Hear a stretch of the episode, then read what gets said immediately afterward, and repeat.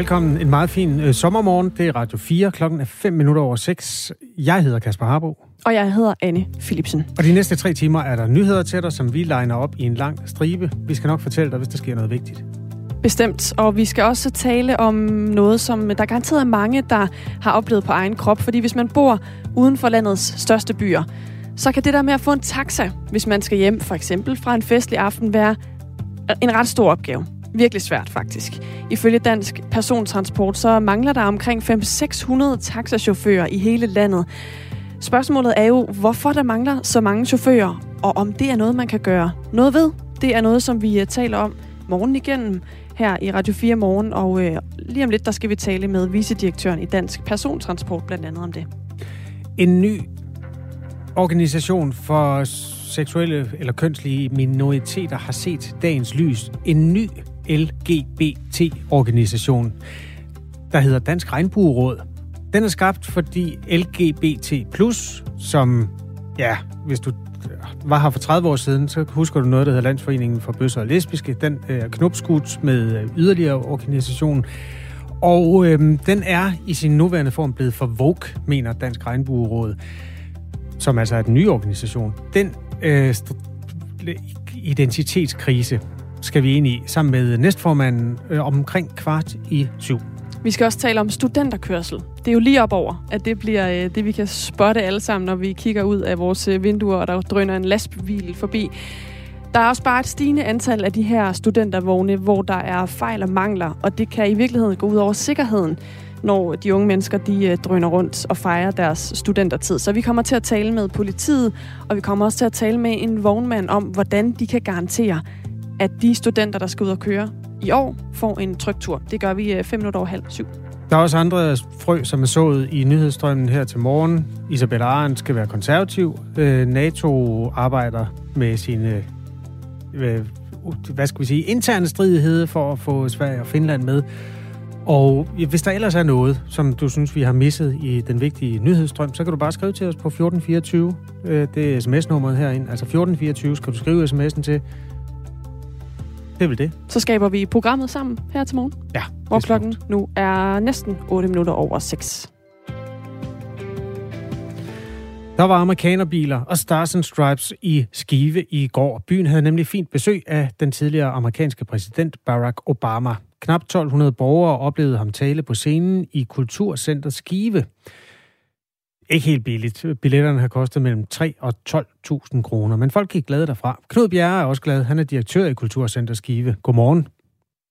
Godmorgen, godmorgen. Det var dig, der fik ideen til at invitere Barack Obama. Hvordan var det at have ham i byen?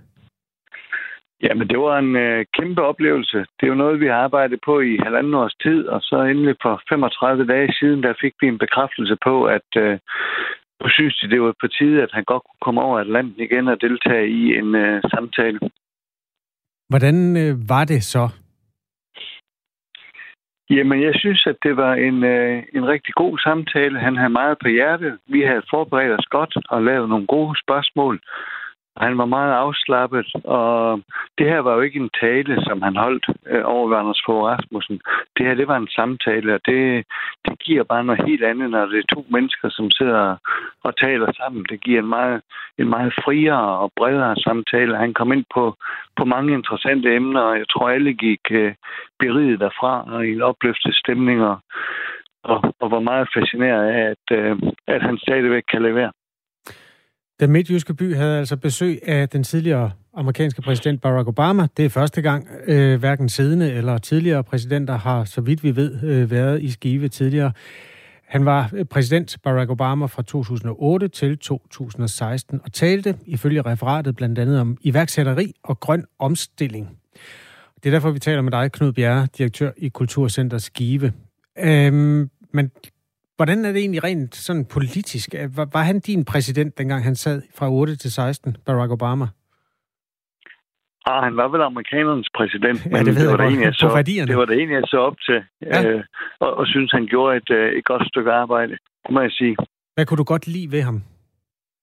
Jamen, han er jo en karismatisk person, øh, og jeg synes, han er meget veltagende, stille og rolig, og ja, øh, omfavnende. Mm, hvilken betydning har du mærket, at det her har haft internt i Skive, at de skulle have besøg af sådan en verdensberømthed? Jamen allerførst, der var der jo ikke nogen, der troede på det. Altså, hvad, hvad, skulle han i Skive? Ikke? Øh, han, er, han er kommet til Europa for at holde to taler, og det var i, øh, det var i Skive i går, og så, i, øh, så skal han tale i, øh, i Spanien i morgen.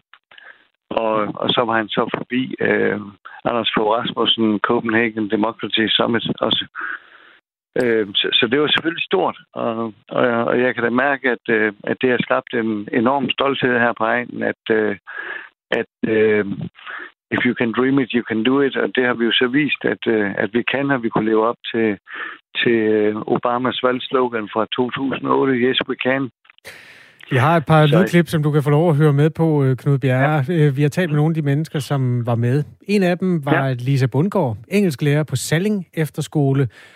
En af Danmarks største Obama-fans. Hun har givet 7.500 for at komme ind og høre ham, og øh, hun var tilfreds. Jamen, det var meget overvældende. Øhm, og jeg vidste også, at jeg ville blive overvældet, fordi det var noget, jeg sådan har håbet på, at ville kunne ske ja, på et eller andet tidspunkt. Jeg tænkte jo, det godt ville kunne ske en skøn dag, og, og nu skete det endelig sådan efter 10 år, og så, øh, der var mange følelser, og jeg, jeg snakkede med min søster, som jeg var afsted med, om at øh, jeg tror, jeg har en fornemmelse af, hvordan Gommen har det til et bryllup, når han står og venter på, at bruden kommer ind. Uden ellers at sammenligne med noget ægteskabeligt. Men altså det der med sådan forventningens glæde og Ja, så øh, der kom lige nogle tårer lige, da han kom ind, og øh, jeg var lidt i chok, og så ellers så kom der ro på, efter han, øh, han, var, han gik i gang med at snakke. Fordi han har jo sådan en meget rolig og beroligende stemme. Det var ja, dejligt.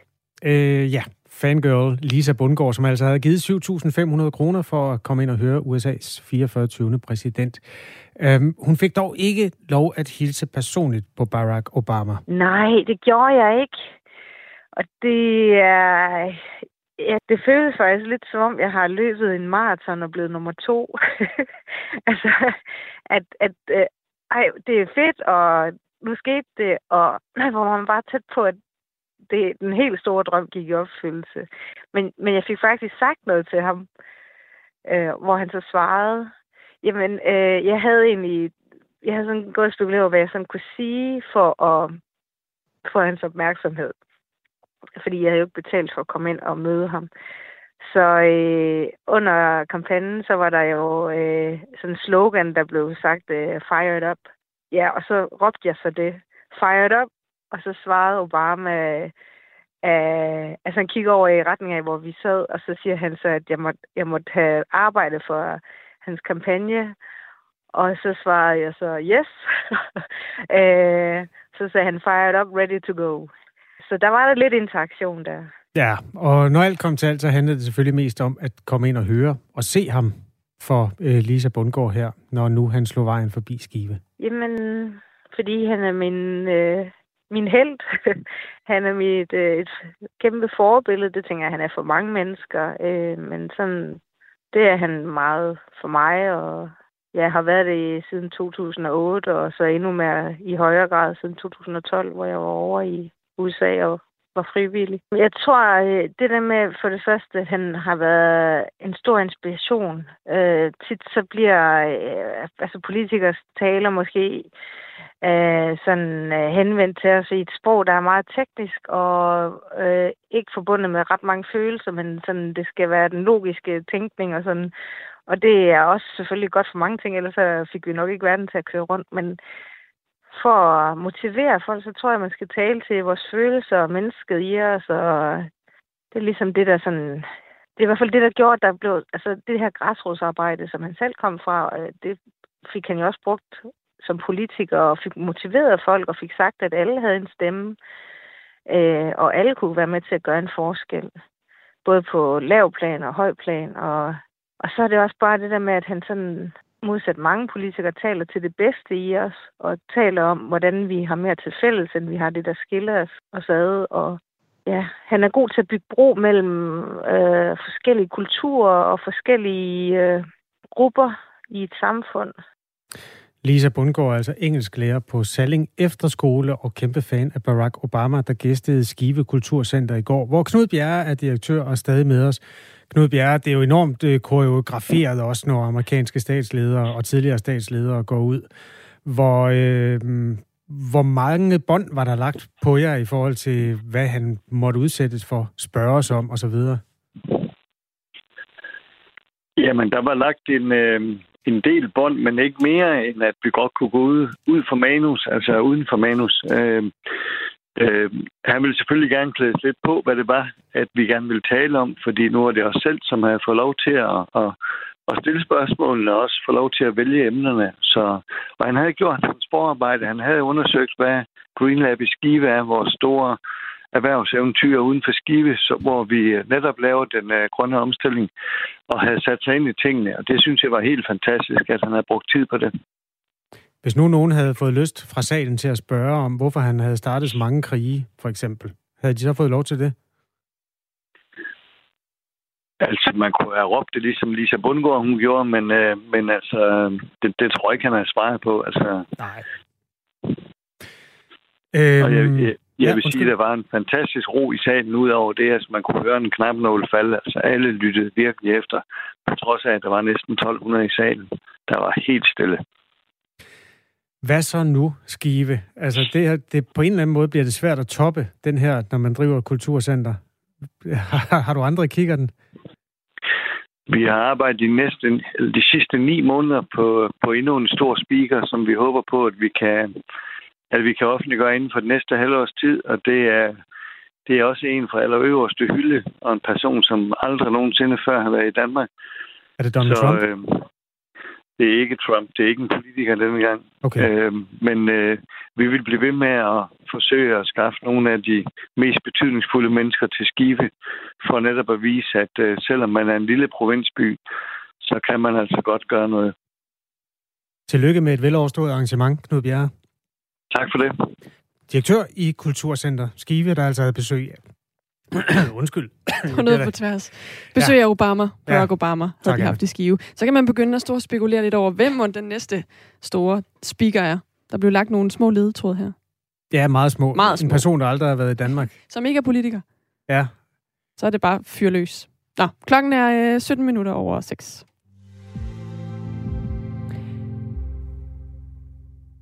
Jeg har lyst til lige at vende noget, øh, som var øh, ikke blev markeret så meget, men som var en årsdag i går.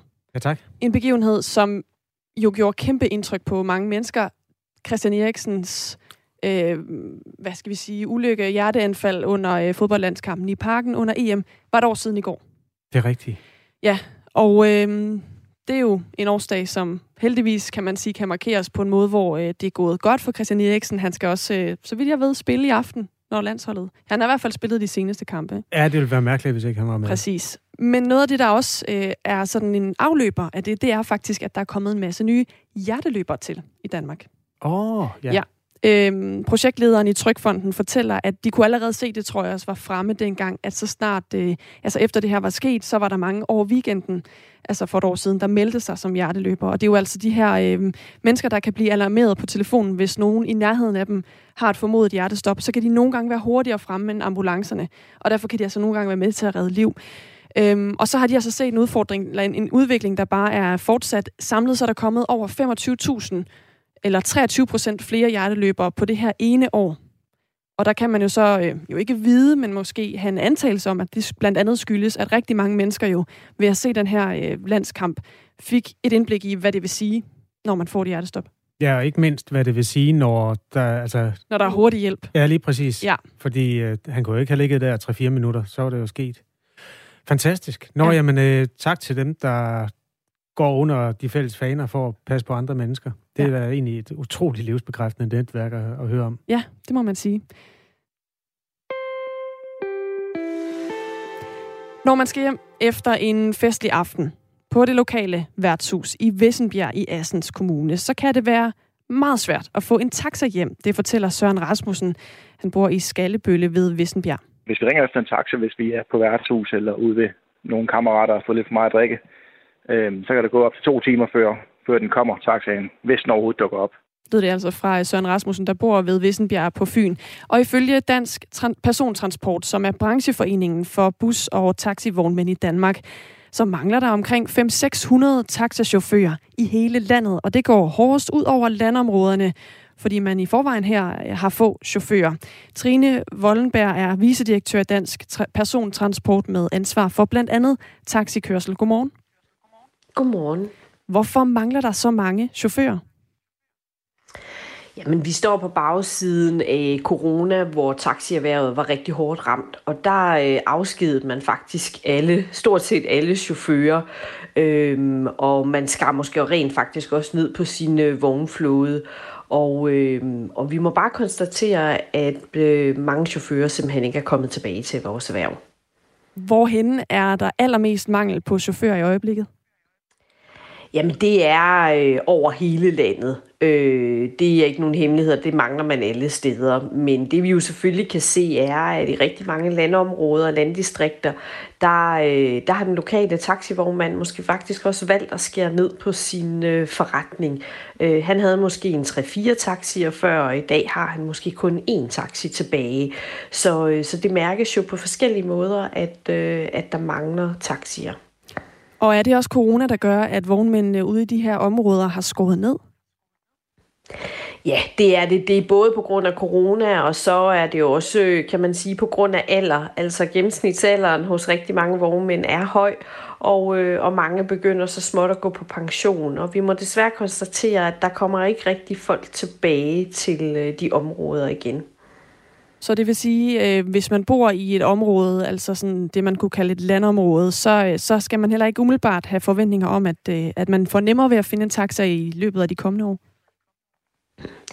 Nej, altså, det er selvfølgelig svært at sige nu, men, men, men det er i hvert fald det, vi kan se, det er, at det er svært for, for det er svært at få nye vognmænd til at starte op i, øh, i de der øh, områder. Men hvordan kan det egentlig være? For jeg tænker umiddelbart, det er jo sådan nogle områder, hvor man netop ikke lige har en busrute, der er en konkurrent til taxaerne. Altså det er jo sådan tit den eneste mulighed, man har for at komme hjem, hvis man bor et sted, hvor der ikke er så øh, solid offentlig transport om natten. Så, så er det ikke nogen god forretning at have, øh, være taxavognmand i sådan nogle øh, områder her? Nej, det er det faktisk ikke. Og, og en af årsagerne til det er, at øh, hvis en vognmand skal leve i de her områder, så, så er det faktisk vigtigt, at han har noget fast kørsel. Det kan jo typisk være en kommune, som førhen har udbudt øh, den lokale skolekørsel osv. Øh, men hvis han ikke har det kørsel, så, øh, så er der altså ikke meget at, at, øh, at køre med. Og, øh, og det skyldes rigtig mange forhold. Også det, at folk får flere biler. Øh, det skyldes, at øh, kommunerne i højere grad lader trafikselskaberne udføre det offentlige kørsel. Og, øh, og derfor så er der ikke rigtig noget kørsel tilbage til vognmanden. Øhm, og vi må desværre sige, at det at køre en, en lokal kunde en, en torsdag aften, det er ikke det, der gør, at man faktisk øh, kan få sin forretning til at køre rundt. Hvad er det for nogle typer af kunder, det især går ud over? Jamen, det går jo specielt ud af over de kunder, som har brug for en taxi på det, vi kalder de skæve tidspunkter. Altså, øh, det kan være hverdagsaftenerne eller øh, weekenderne, hvor man har været i byen og, og øh, skal hjem. Det er jo også det, vi hører i det her indslag. Altså, det er nogen, som har været i byen og gerne vil have en taxa hjem. Øh, fordi der kan det simpelthen ikke betale sig at have en chauffør på længere. Øh, chaufføren skal jo også have en øh, fast løn for at være på arbejde. Og, øh, og hvis man så kun har en tur på den vagt, som, øh, som chaufføren er på, jamen så bliver det en underskudsforretning for, øh, for vognmanden. Og det går desværre ud over de kunder, som gerne vil have en øh, taxa, når man skal hjem efter en god aften i byen. Vi har fået en sms fra Jan Klatrup fra Diana Lund. Han skriver, lad nu være med at give coronaen skylden for taxamangel. Det har været et problem de sidste 20 år uden for storbyerne. Har han øh, ret i det, Trine Voldenberg? Jamen altså, det er helt klart, øh, det har han fuldstændig ret i, at øh, vi så også øh, problemet før corona.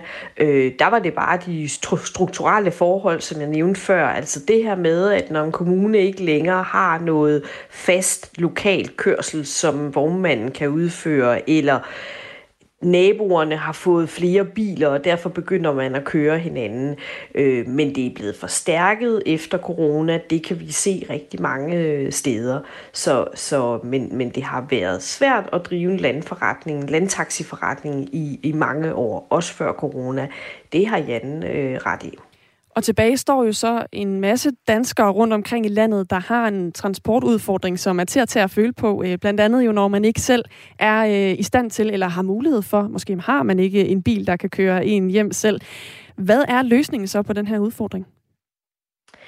Jamen, der er mange forskellige løsninger, men, men, men en af de løsninger, som, som vi i hvert fald gerne vil pege på, det er jo, at kommunerne har mulighed for kan man sige, at udbyde taxikørsel. Altså fuldstændig ligesom en kommune tager stilling til, om der skal køre en natbus, eller hvor mange gange bussen skal køre, så kan man kommunen rent faktisk også gå ind og se på, jamen er det ikke vigtigt for os, at vi har en taxi, der kan køre vores borgere, vores kulturgæster hjem på nogle skæve tidspunkter.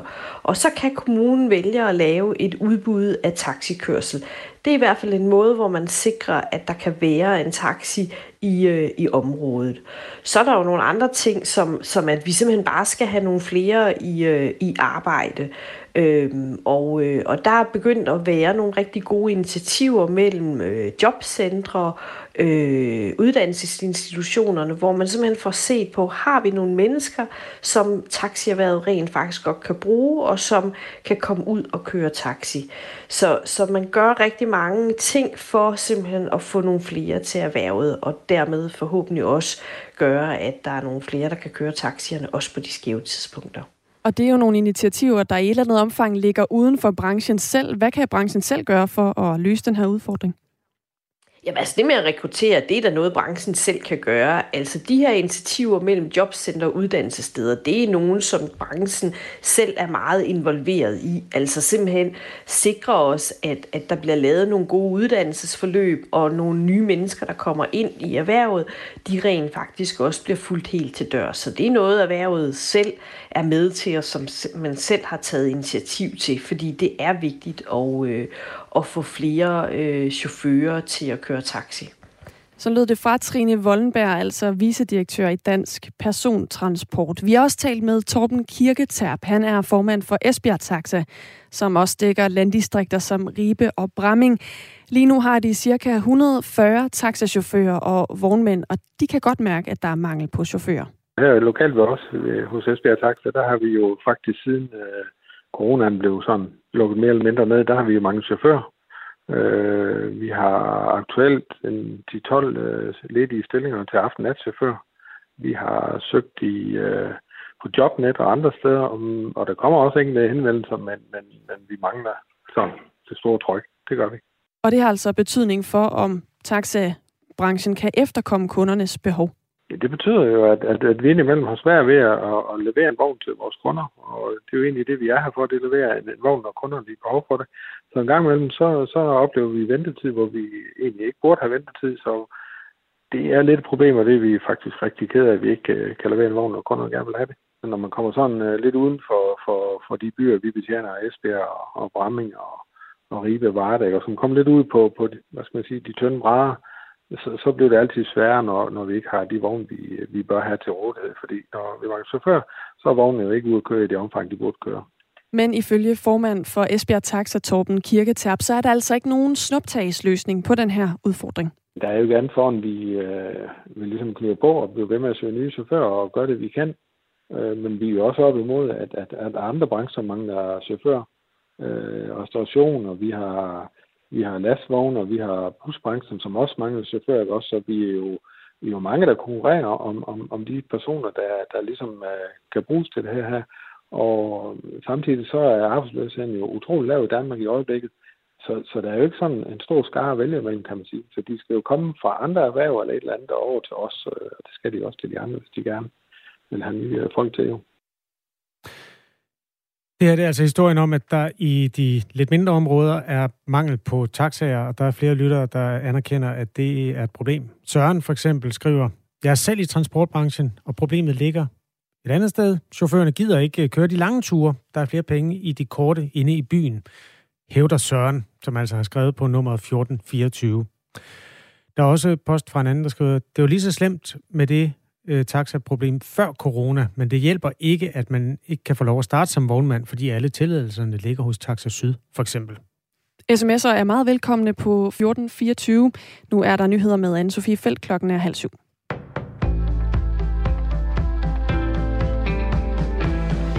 Den tidligere formand for Kristendemokraterne, Isabella Arndt, er nu folketingskandidat for det konservative Folkeparti ved næste valg. Det skriver Avisen Danmark. Isabella Arndt siger, at hun åbenlyst er meget enig med de konservative, og at det derfor var oplagt at melde sig ind i partiet. Og selvom Isabella Arndt er helt nyt medlem af partiet, så er hun klar til at kæmpe for at komme i Folketinget, det siger hun til TV2. Der er ikke A- og B-kandidater i konservative, der er ikke A- og B-medlemmer. Så selvom jeg kun har været medlem siden i går, og derfor måske er øh, et af de aller, aller nyeste medlemmer af konservative Folkeparti, så får jeg lov til at være en del af fællesskabet på lige vilkår, og det synes jeg er øh, både den rigtige måde at agere på som parti, men det er også noget, jeg glæder mig til, og der skal jeg jo ud og bevise over for både medlemmerne i konservativ, nationalt og lokalt, og vælgerne, øh, at jeg fortjener også deres stemme næste gang. De konservatives formand, Søren Pape Poulsen, er glad for at kunne byde Isabella Arndt velkommen blandt partiets folketingskandidater. Isabella har en masse gå på mod noget vilje og et åbenlyst politisk talent, siger han. Det er under en måned siden, at Isabella Arndt trak sig som formand for Kristendemokraterne. Hun sagde dengang, at hun havde mistet arbejdsglæden. Russiske bomber har ramt legepladser, hjem og kirkegårde i Ukraines næststørste by Kharkiv. Det skriver Amnesty International i en pressemeddelelse. Undskyld. I en ny rapport har NGO'en fundet beviser for, at der er blevet brugt ulovlige klyngebomber i Kharkiv. Rusland har også brugt landminer, som er designet til at ramme mennesker i civile områder ifølge i byen ifølge organisationen. Begge våben er i strid med international ret, da de rammer vilkårligt. Den danske produktion af havvind skal udbygges til en femdobling af det nuværende niveau i 2030. I et nyt udspil lægger regeringen op til, at vi skal kunne producere yderligere 4 gigawatt strøm i 2030, det siger klima-, energi- og forsyningsminister Dan Jørgensen. Det skal vi, fordi vi skal være fri af af Putins gas og olie, og det skal vi selvfølgelig også, fordi at øh, vedvarende energi og specielt havvind bliver meget vigtige for at bekæmpe klimakrisen i fremtiden. Han siger, at havvind er en afgørende form for energi, når det kommer til den grønne omstilling. Havvind øh, er utrolig vigtigt, fordi at det er en, øh, en form for vedvarende energi, som er stabil. Det er en form for vedvarende energi, som er gået øh, markant ned i pris øh, på grund af den teknologiske udvikling i de forgangne år. Og så er det altså også øh, et område, hvor vi har en meget, meget stort potentiale. Hvis det nye mål bliver opfyldt, så kan Danmark i 2030 producere knap 13 gigawatt strøm fra havvindmøller. Det vil kunne forsyne mere end 10 millioner europæiske husstande med strøm. Teaterstykket Stolthed og Fordom får en røgmot for årets forestilling. Et turbulent forhold mellem to stedige og stolte personligheder skabte så stor teaterdynamik, at det måtte belønnes med en pris. Det mener juryen for den prestigefyldte prisuddeling for dansk scenekunst, årets Røgmot, der fandt sted i Odense i går aftes.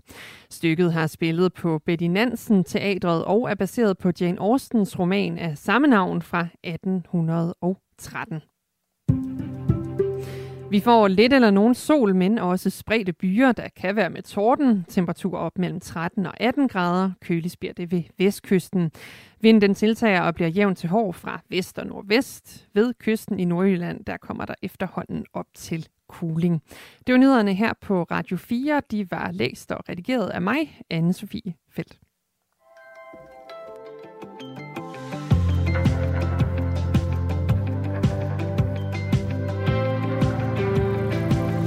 Her i weekenden så endnu en dansk LGBT-organisation Dagens Lys. Den hedder Dansk Regnbueråd, og den er vokset frem, fordi man i de kredse synes, at den eksisterende øh, seksuelle minoritetsorganisation LGBT plus Danmark er blevet for vogue.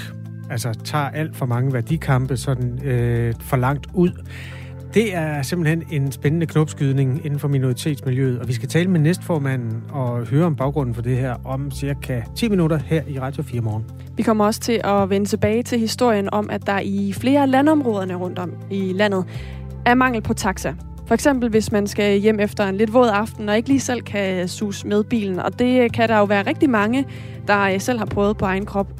Er du en af dem, så skriv endelig ind til os på sms'en 1424. Vi vil rigtig gerne høre øh, om dine erfaringer med det her. Per vil have Uber tilbage. Per fra Hørsholm, hvor der ellers er taxaer øh, sådan flere taxaer, end der i hvert fald er i nogle af de andre områder, vi har beskrevet. Men der er jo politik i det her, øh, og Per vil gerne have Uber tilbage. Der er også en, der foreslår, at man kan søge et lift på øh, Facebook-samkørsel. Der er masser af den slags. Jeg ved ikke, hvor mange der er om natten, hvis man er sådan øh, i den, hvis det er det, der er problemet. Men øh, der er garanteret mulighed for at få hjælp den vej, når man øh, i hvert fald skal nogle andre ting, hvor det kunne være rart at få en taxa, som ikke er til rådighed. Nummeret ind til Radio 4 morgen er 1424. Du kan tage din telefon frem, gå ind i sms'en og skrive øh, inputs eller kommentarer eller opfølgende spørgsmål, eller bare pege vores blik i en eller anden retning i nyhedsbilledet, som du synes, vi skal gøre noget ud af. Velkommen til Radio 4. Jeg hedder Kasper Harbo. Og jeg hedder Anne Philipsen. Og nu går der ikke længe, før gaderne bliver fyldt med festglade, nyudklækkede studenter, når de skal fejre deres hue med studenterkørsel. På et stigende antal af de vogne, der bliver brugt til studenterkørsel, der finder myndighederne bare fejl og mangler, det viser tal fra Midt- og Vestjyllands politi. Sidste år der var, fandt man fejl på hver tredje af de studentervogne, man undersøgte. Sten Bischoff er operativ leder af politiets tungvognscenter Øst. Godmorgen. Godmorgen. I har jo altså blandt andet ansvaret for kontrol af studentervognene. Hvad er det typisk for nogle fejl, man finder på dem? Det er, øh, altså der er jo en del småfejl, øh, men altså det er typisk var et eller andet med, at ildslukkeren var ikke til stede, eller ikke godkendt inden for, øh, inden for det seneste år. Øhm, og sådan noget som periodisk syn, at, at det ikke var foretaget, og manglende dokumentation. Øhm, det kan være sådan noget som øh, manglende for dokumentation for indretning, øhm, eller øh, forsyn af køretøjet, eller manglende dokumentation for forsikringer. Det er sådan lidt, øh, lidt forskelligt. Øh, men vi har da også set øh, nogle lidt mere alvorlige ting. Øh, sidste år fik vi øh, konstaterede vi, at en af køretøjerne havde øh, så alvorligt dækfejl, at vi måtte give køretøjet øh, kørselsforbud. Øh, så det er sådan lidt af hvert, vi ser.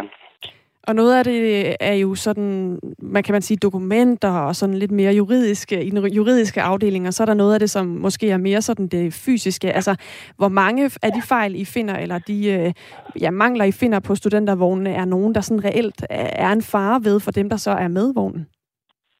Altså det, jeg lige nævner med, øh, med, med dækket, der, øh, der er fejl på, det er jo, øh, altså, det er jo helt klart et, et, et fejl, som, som gør det farligt. Øhm, og det med dokumentationen, man kan selvfølgelig sige, at det ikke er så alvorligt, men, men de skal jo dokumentere, at, at man har, har lavet de ting. Altså køretøjet skal jo være synet, øhm, og det er jo vores øh, sikkerhed for, at, at køretøjet, bremser, styretøj og sådan noget, at det også fungerer, øh, som det skal. Og det er jo altså et stigende antal af de vogne, som fragter de unge rundt på studenterkørsel, som, øh, hvor man i politiet finder fejl på vognene. Det viser tal fra Midt- og Vestjyllands politi.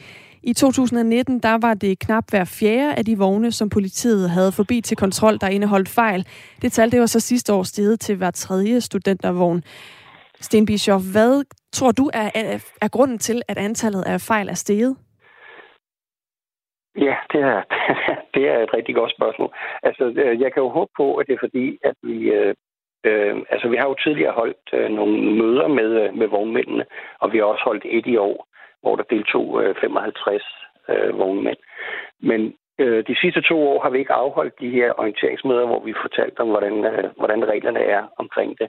Men vi håber så på, øh, nu hvor vi har holdt det i år, at, at det så kan nedbringe antallet af fejl.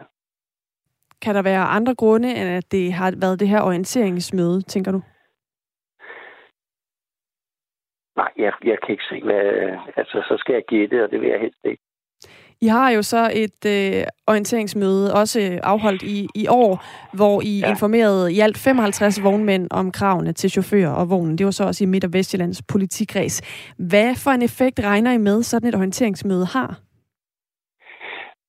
Øh, altså, vi regner jo med, at, øh, at de 55 vognmænd, der nu har været her, de ved i hvert fald alt om, hvordan, øh, hvordan tingene skal være. Så effekten, øh, der forventer jeg selvfølgelig, at, øh, at vi ikke finder nogen fejl på, på nogle af deres køretøjer. Tror du ikke, de vidste det før? Øh, ja, det er et godt spørgsmål.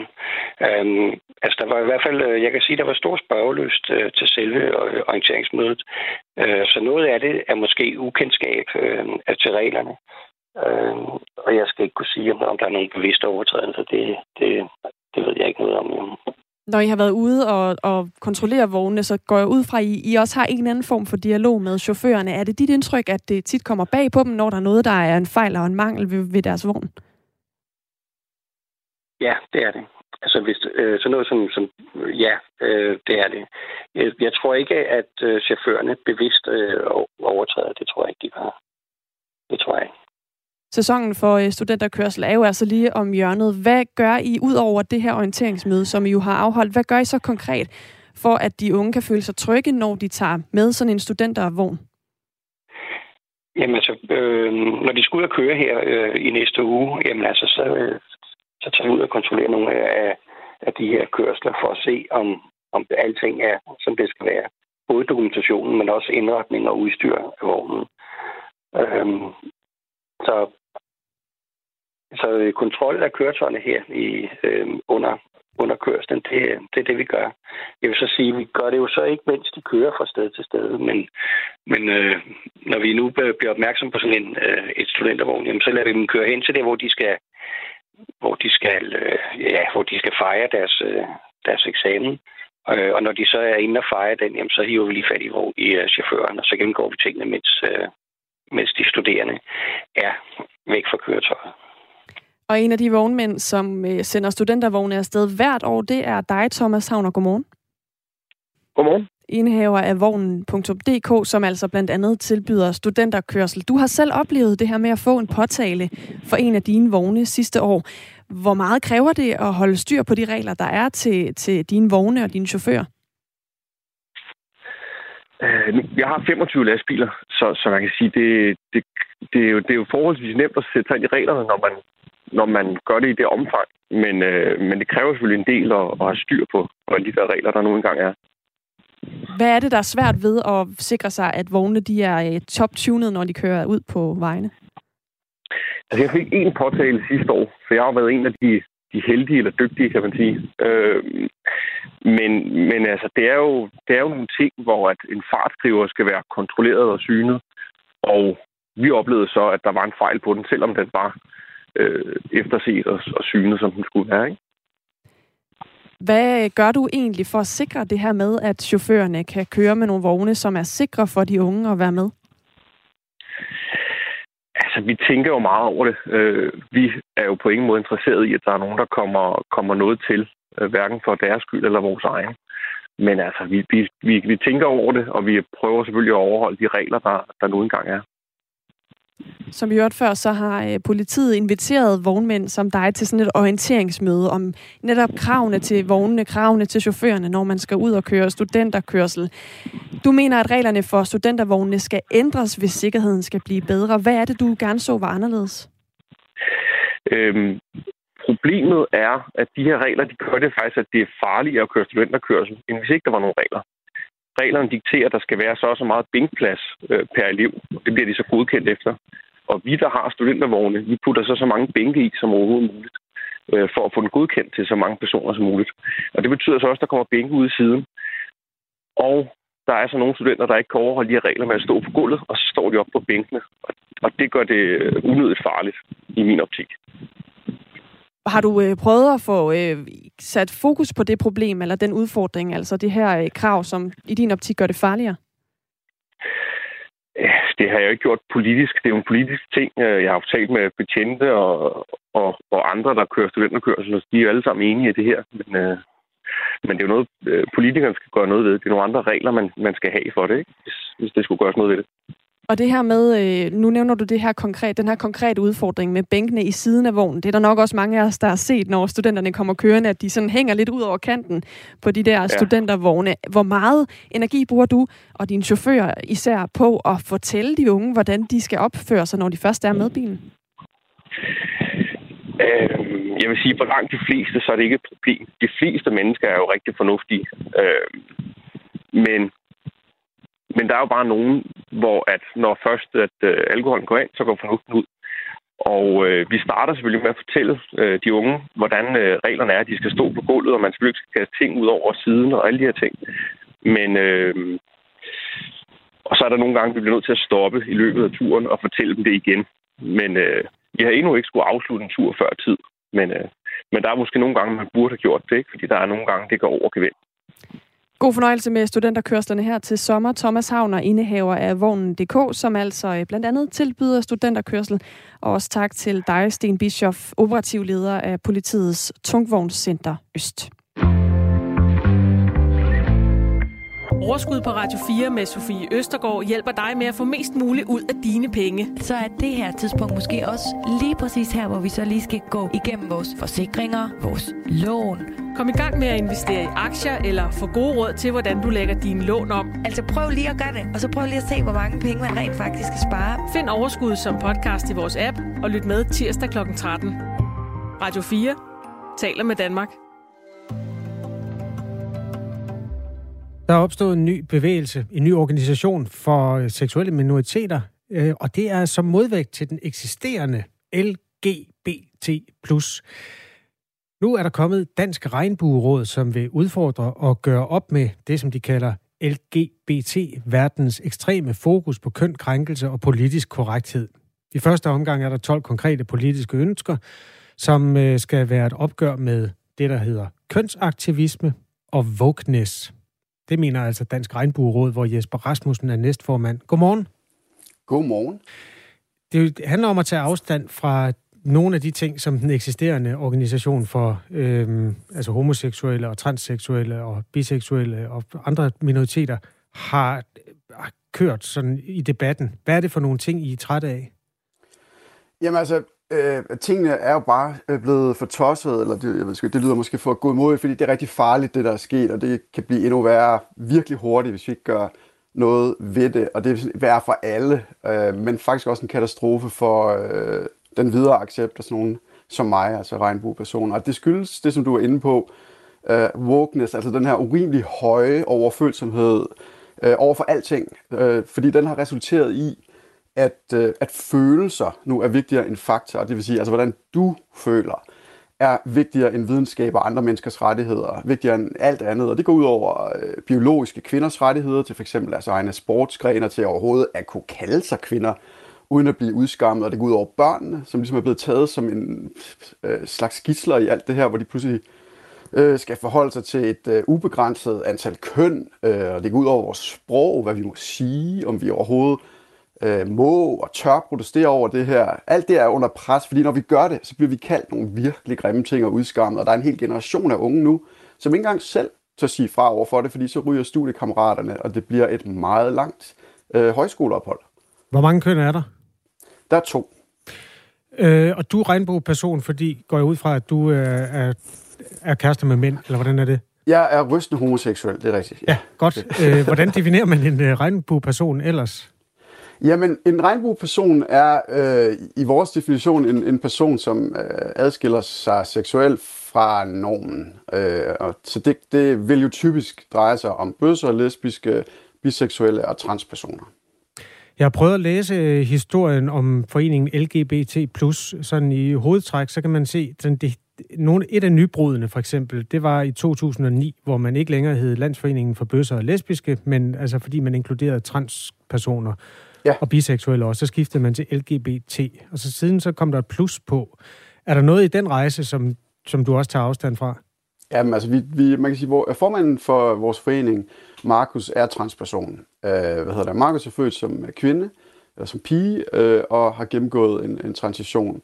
Og, og noget af det, vi tager virkelig afstand fra, øh, og, og som ja, Markus, Markus i særdeleshed gør, øh, det er, øh, hvad skal man sige, den øh, udvandring, der ligesom er sket af, af, af, af den øh, seksualitet, den, den lidelse, som han selv kalder det, som, som, det, som han lider af, øh, når det hedder kønsdysfori, som er en, en meget alvorlig ting, som øh, anfægter heldigvis et meget, meget, meget, meget, meget lille antal af, af danskerne, men som nu lige pludselig er blevet bredt ud til, at ligegyldigt hvad og hvem kan sådan set sige, at de er et andet køn og så videre, og det, det er med til øh, dels at, øh, hvad skal man sige, desavere eller på en eller anden måde øh, minimere den øh, meget alvorlige lidelse, som han har, men det er også med til at smitte en hel masse børn i forhold til det her. Det er det der, når du snakker QIA og så videre, det er det alle de andre øh, køn, som, eller øh, hvad skal man sige, seksualitet og følelse, som nu kræver at blive anerkendt som køn også.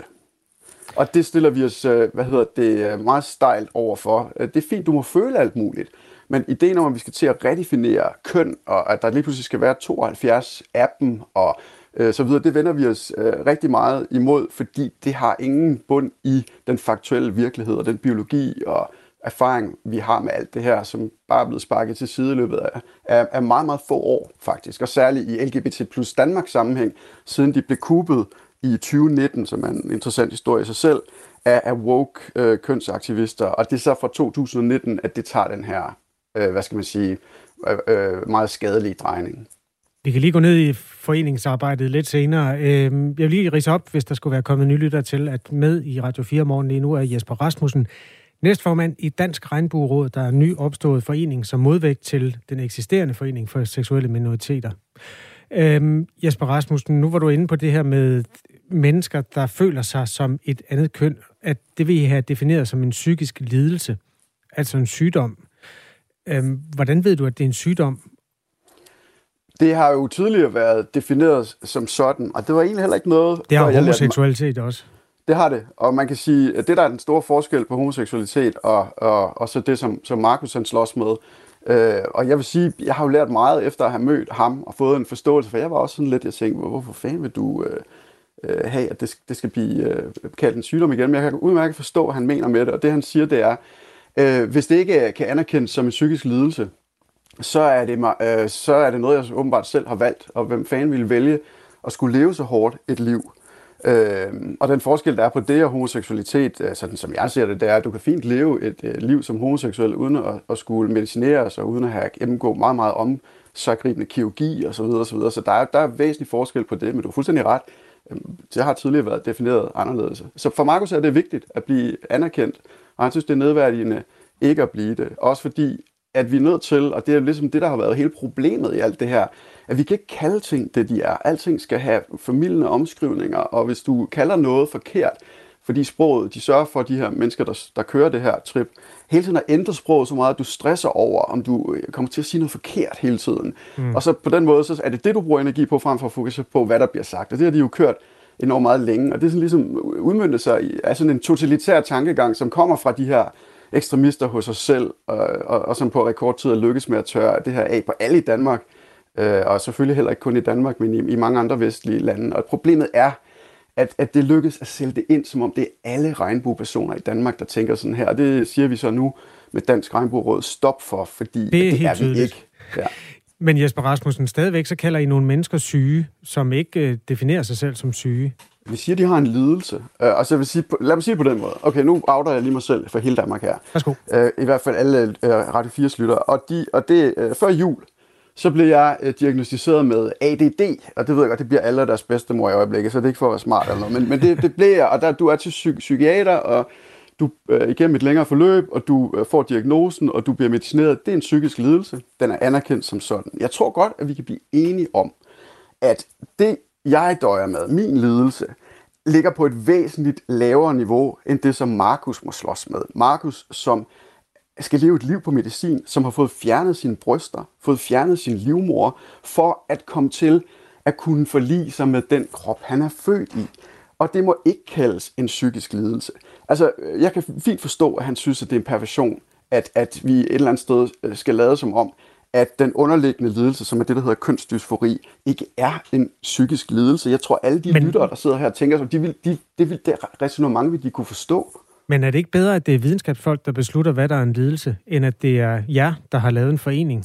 Jeg går ikke ud fra, at I er videnskabsfolk alle sammen. Nej, men der er jo rigtig mange videnskabsfolk, der mener fuldstændig det samme. Øh, man kan, hvad hedder det? Alt det her er jo ligesom blevet vedtaget i en eller anden øh, fuldstændig vild bølge af wokeness, der er skyllet ind over en hel masse større samfundsinstitutioner, hvor det pludselig er blevet øh, den rigtige ting at gøre, at gøre øh, selv de sværeste ting, som har med seksualitet og køn at gøre, øh, hvad skal man sige, øh, normalt.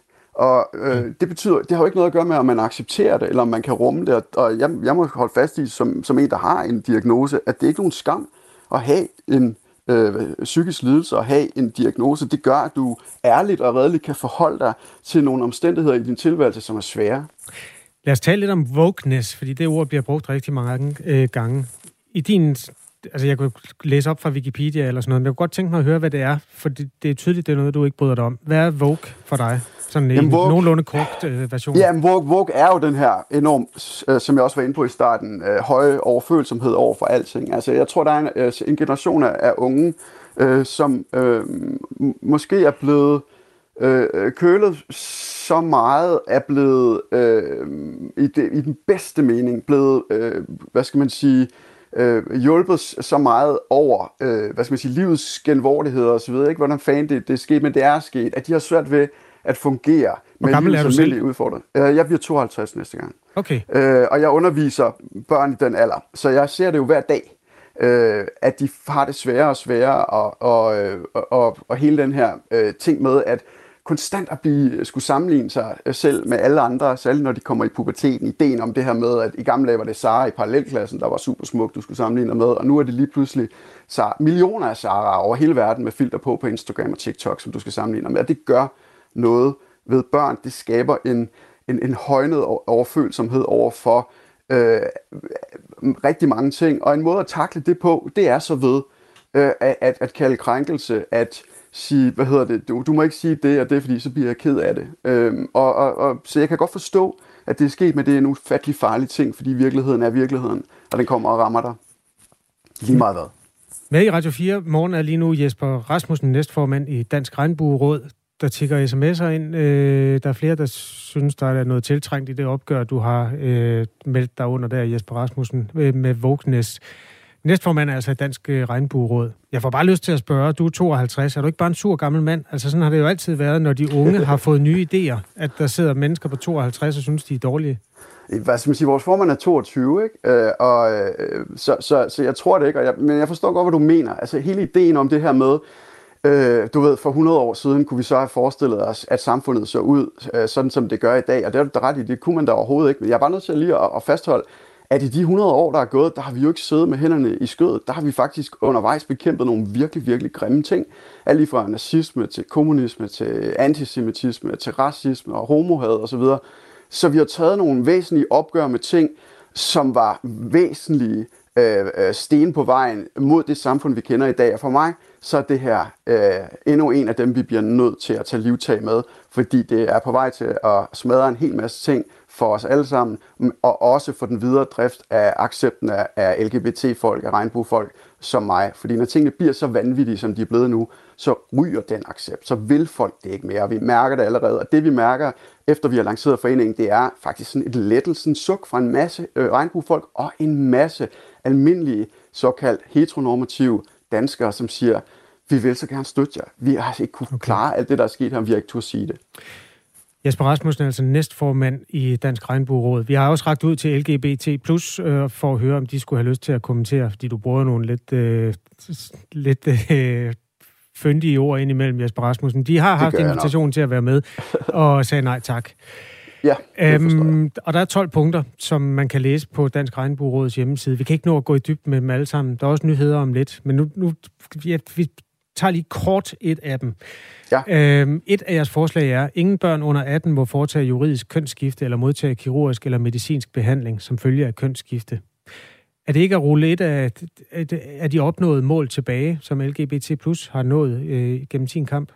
Jo, men det er et, øh, et vanvittigt mål, som er nået, som, øh, som er et eksempel på, hvor galt det kan gå, når ideologi tager lægevidenskab øh, i hånden. Og så behøver vi ikke at gå ret langt tilbage for at se nogle virkelig grimme eksempler på, øh, hvad der så kan komme ud af det. Og problemet er, at det, der er sket, det er, at der er sket en eksplosion i antallet af, øh, nu er det, hvor det før var, var unge drenge, og der var en 3-4 af dem om året på seksologisk klinik i, i København, og der er også en i Aalborg, der har jeg ikke lige tallene fra. Men nu er det blevet øh, sted med øh, lige knap 5.000 procent over siden 2014.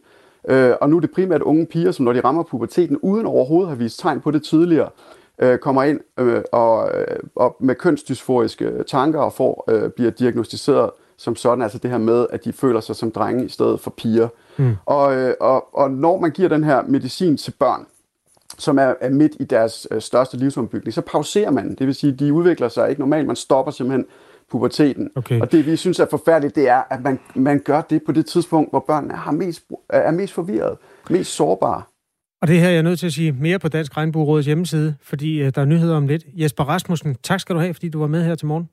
Nu skal vi øh, nemlig omkring et nyhedsoverblik med anne Sofie Felt, og øh, ja, lad endelig sms'erne flyde. 1424 er øh, nummeret, du kan nå os på her til morgen. Nu er klokken syv.